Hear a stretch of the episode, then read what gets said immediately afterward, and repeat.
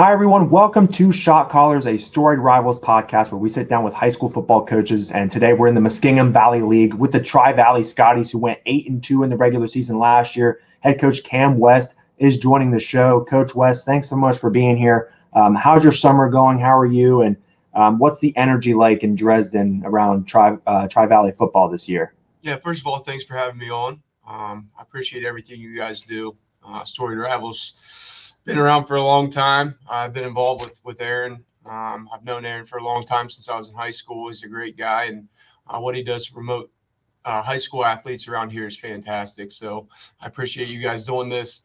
Um, uh, but everything's going well. Um, the summer is it's flown by. Um, we're getting ready to start two days here. Obviously, everyone is July 31st, and I feel like shoot, it was not that long ago, and it was January, and we were starting our off-season program. But the energy um, has been fantastic in Dresden. Uh, the attendance has been fantastic. Our kids are committed. They're showing up every single day, and that's half the battle in high school. Uh, we also we battle with not battle, but we have kids that play multiple sports, and um, baseball is obviously big um, for some kids in the summer. And we want those kids to go do that. Um, I tell our kids all the time as long as you're out competing, doing something, you're not just laying around in bed and skipping workouts. I'm cool with that. So um, our kids are really getting really good at communicating possible conflicts with the schedule, giving me their baseball schedule and things like that. So uh, the energy's been good. And like I said, uh, we're, uh, I think, ready to go on July 31st. So, have you done a lot of seven on sevens this summer at all, or scrimmages or anything like that? We we have actually only done three. Uh, we just finished our last one last night. Um, we did two with West M. Um, I know uh, me and Coach Brown Ray go way back, so he was actually my coach in high school. Um, right. So we went there in June. They came to us uh, this past week. Uh, we did one with Licking Valley last night. So good competition. Uh, West M's got some some great players, and we saw some things um, that we needed to see. They have uh, Rashid can run, uh, and he ran by yeah. us. He ran by us quite a few times, so it was good for us to see that um, that game speed. Uh, and their quarterback can, can sling it too. So um, the same thing with Licking Valley last night. They had they have a really good quarterback, a kid that's played for a few years, uh, and they've got good looking skill kids uh, that can also run. So um, I tell our kids our goal is not obviously to we, we don't keep score. We're not we're not in a seven on seven tournament. We're working on our our stuff. Um, we're not just throwing deep balls every single play. So we saw some good things. Uh, we saw some bad things uh, that we need to fix before week one. So uh, we use seven on sevens kind of. Uh, we watch a lot of film on them uh, and, and try to fix some mistakes. So I, I kind of want to get your thoughts on the seven on sevens in general because I feel like it's kind of the way to go, like across the country nowadays for for teams to kind of get some off-season competition and uh, you don't really see a whole lot of scrimmages where you've got the pads on and you're cracking pads or anything. It's these seven on sevens where it's really uh, you get a ton of reps for like your, your quarterbacks your receivers defensive backs. It's i mean because it's it's all passing basically. Right. um, and so you don't get to see like your running backs you, they're they're catching balls out of the backfield but they're not running between the tackles or anything. There's obviously no offensive or defensive lines what are your thoughts on that, on the popularity of seven on sevens as a whole? And um, I guess kind of the idea of like this shift to now like football is now primarily like a passing league. And now you really see that with with summer football. Yeah, I mean, seven on sevens, I think they have their place. Um, but seven on seven is not football. Uh, it's not real football. Uh, it, it, it, can create bad habits, especially for quarterbacks sometimes, um, because there is no offensive line uh, blocking. So you, you have wide open vision. There's no pass rush. Um, football to, to me is, is about physicality and tackling is a huge part of football. And those are two things in a seven on seven that are not involved. Um, so it, it is good to, to get your timing down with your quarterbacks and, and to see different teams. But uh, a seven on seven is not football. There's there's zero tackling, which is a gigantic portion of football. Um, maybe your linebackers get some bad habits too because they immediately get into a pass drop. They really don't have to read, run, or pass. Um, but we don't uh, we don't do a ton of them. Uh, stick around three a summer, and I think that's good for us. So I kind of want to get your thoughts also, I guess, on the running back position because it, that that position doesn't really get showcased a ton in the seven on sevens because they're just catching passes out of the backfield. So you don't get to see them running between the tackles. You uh, you don't get to see them step up in pass protection, and we're kind of seeing it now, I guess, like in the NFL where a lot of running backs don't they're, they're not getting paid like like they want to be paid. I mean, they they perform really well on their rookie contracts, and then um, when it comes time for a payday, because of just how physical that position is. They don't they don't get uh, maybe the payday that that they deserve in their eyes. Um, and I, I feel like we might be starting to see a shift in that, you know, as we move down to the college level and then maybe even in high school with just the shift to passing in general.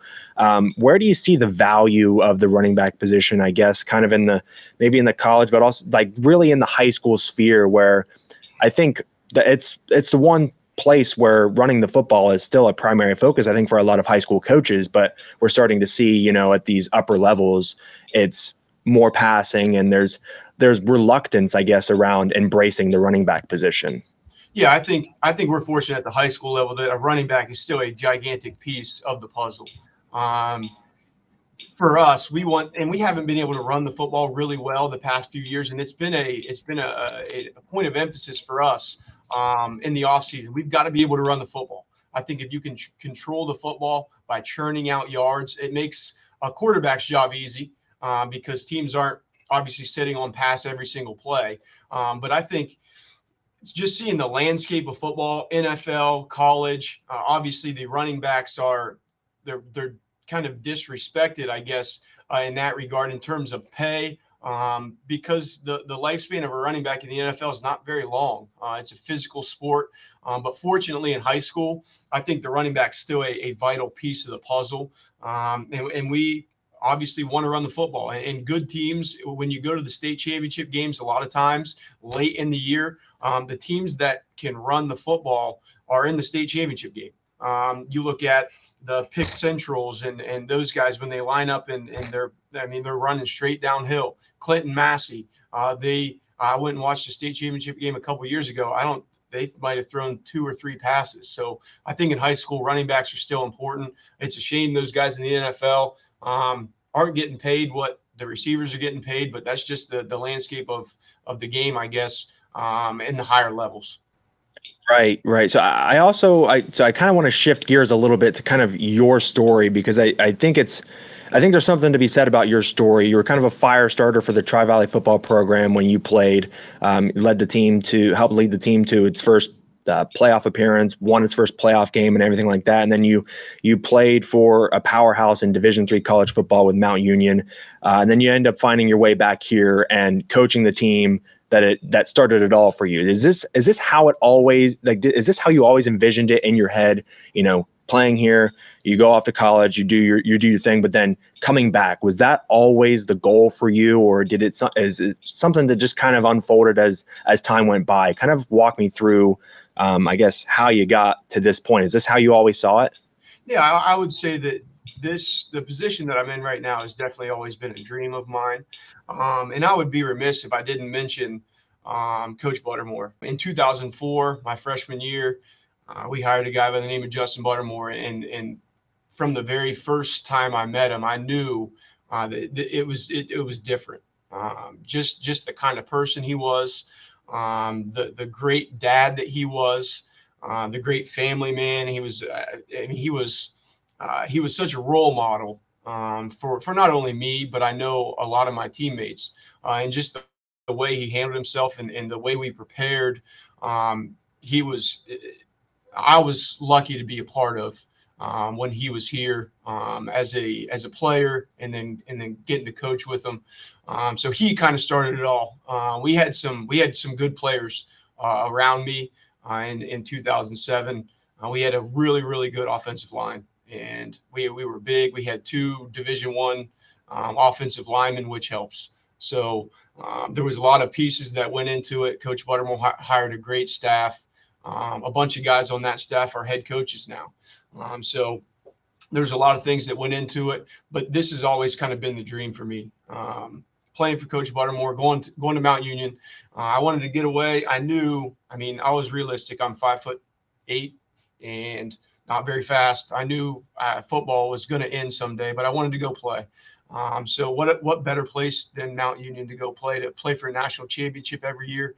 Obviously, the the pool of Larry Kehres, um, one of the best coaches in college football, um, winningest coach in college football. Getting to play for him for four years, learn from him was fantastic. His son Vince took over, which he I played defense at Mount, and he was my defensive coordinator. So uh, playing for those guys was fantastic. Learned some things uh, at Mount Union, it was different because, I mean, we had 120 kids in my freshman class. Uh, so just watching the way that the coaches, um, how we practiced was was phenomenal. We would have 220 kids, and the practice was very efficient. Uh, so learning how to make practice plans really efficient was something that I took away from Mount Union uh, in relationships. A lot of guys I played with are now high school coaches all over the state. We run into each other at clinics and uh, we bounce ideas off of each other there. Um, so that was a, an opportunity and, and, and, a time in my life that I wouldn't trade for anything. Um, played in four four national championship games. Only won one of them, but um, getting that experience was was fantastic. Um, after college, I knew um, that I wanted to coach football. Um, I got my first opportunity to coach football uh, right after college. And it wasn't back here. It wasn't Muskingum County. It was actually at Rootstown, uh, which is near Kent, Ohio. a guy by the name of Mark Geist took over Rootstown, and he is actually the head coach at Green now. I gave him my first opportunity, um, and fresh out of college, let me help call plays, uh, which kind of gave me confidence that I can that I can do this. Now we weren't very good, uh, but I learned a lot that year. Um, that was in 2012 in 2013, I made my way back to move back home. Uh, made my way back, got a job at Foxfire, and Coach Buttermore hired me here at Tri Valley uh, in 2013, and that's kind of uh, where it took off. Coached with him through 2018. Took a year off in 19. Kind of got into the administ- uh, administrative side of education. Uh, I worked at Foxfire for a year um, and didn't coach. And that year kind of showed me and taught me a lot about myself that I needed football. Uh, I missed it so much the year I took off that I knew I had to get back and I had to coach. I couldn't I couldn't stop thinking about it. It was so weird going a whole summer not working out, not being around the kids. Um, so I knew that year when I was at Foxfire, I had to get back coaching some way. Uh, and it just kind of worked out that Tri Valley had an opening. Uh, interviewed for the job, and and fortunately, um, they gave me the job. So uh, the rest is history, and I hope uh, that I can see this through for a long time. So I, I want to move now to kind of like when, when you played at, at Tri Valley, your team kind uh, kind of revolutionized the MVL as far as offense goes, bringing in the spread offense. Um, I guess now that you're a coach and you've learned the schematics, and I mean, you were with one of the great coaches in Division three football and at Mount Union, and of course you mentioned Coach Buttermore. But how have you seen offense change over the years as you've become a head coach, and um, now you've been with Tri Valley, you know, as the, as the head coach for a couple of years now? How have you seen offense change, and how have you evolved your coaching as offense has has changed through the years? Yeah, I think football as a whole has changed, um, offensively and defensively. Obviously, um, football is not as physical as it used to be. Um, certain plays that were seen as great plays or great blocks 10 years ago are now 15 yard penalties, the, their personal fouls. So um, football has changed. it's played in a lot more space. You don't see teams lining up in the power eye anymore and running running straight downhill. Um, so you you got to have you got to evolve your your team and put kids in positions that can move. Um, football a lot today is about moving in space breaking down, making tackles in space. Um, so I think as football evolves, the, your your game plan and your scheme has to evolve too. Um, we have we have linebackers now. Uh, you don't see 240 pound linebackers that you used to um, back in the day because they've got to be able to cover so, so, much more ground in the pass game. So we have smaller linebackers that can run. Um, you, you, just you just don't see those big big hoss linebackers anymore that that don't run very well. Um, so football's evolved, and and so has uh, my coaching style. Obviously, as football changes, I think you have to evolve uh, as the game does, and you have to change as your players change every single year. Um, for us, uh, we get obviously you graduate a big senior class, you get a whole new crop of kids that are different kids and they're they're good at different things. So I think it's really important that you kind of you have a system in place, um, but you change things here and there to to make sure that you're you're putting your kids in position to succeed. Um, you don't want to make kids do things they can't do very well. So um, we we change things. We have a system, but we change things here and there every single year based on our our, our personnel this season now um, with some of the guys that you have coming back, kind of preview the 2023 season for your squad. But um, looking at last year, some of the guys that left, and uh, there's a lot of guys that did a lot of great things for you. So I'm going to look down at the sheet here. But like you had linebacker Hansel Holmes, 92 tackles, four forced fumbles.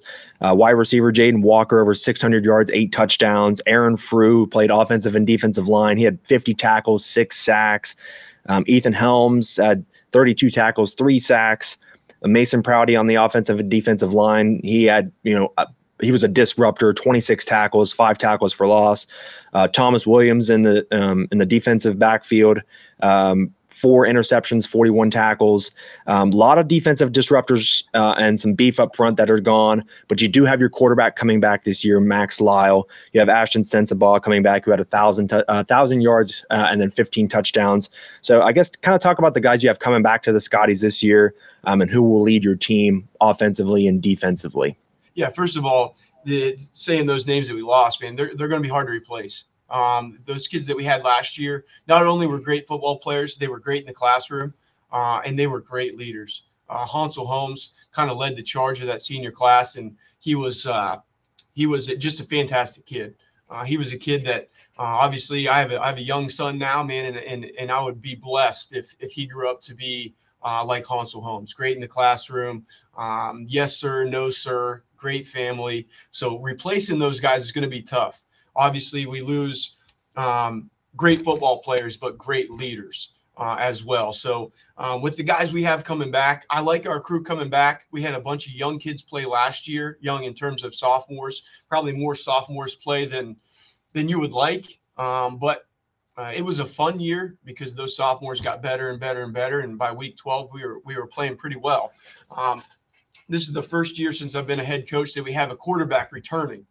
Um, my first um, years here, we had a different quarterback every single year. Uh, we, we started a senior um, every year here. So it's nice to have a quarterback coming back who knows the system uh, and, and to kind of see him progress.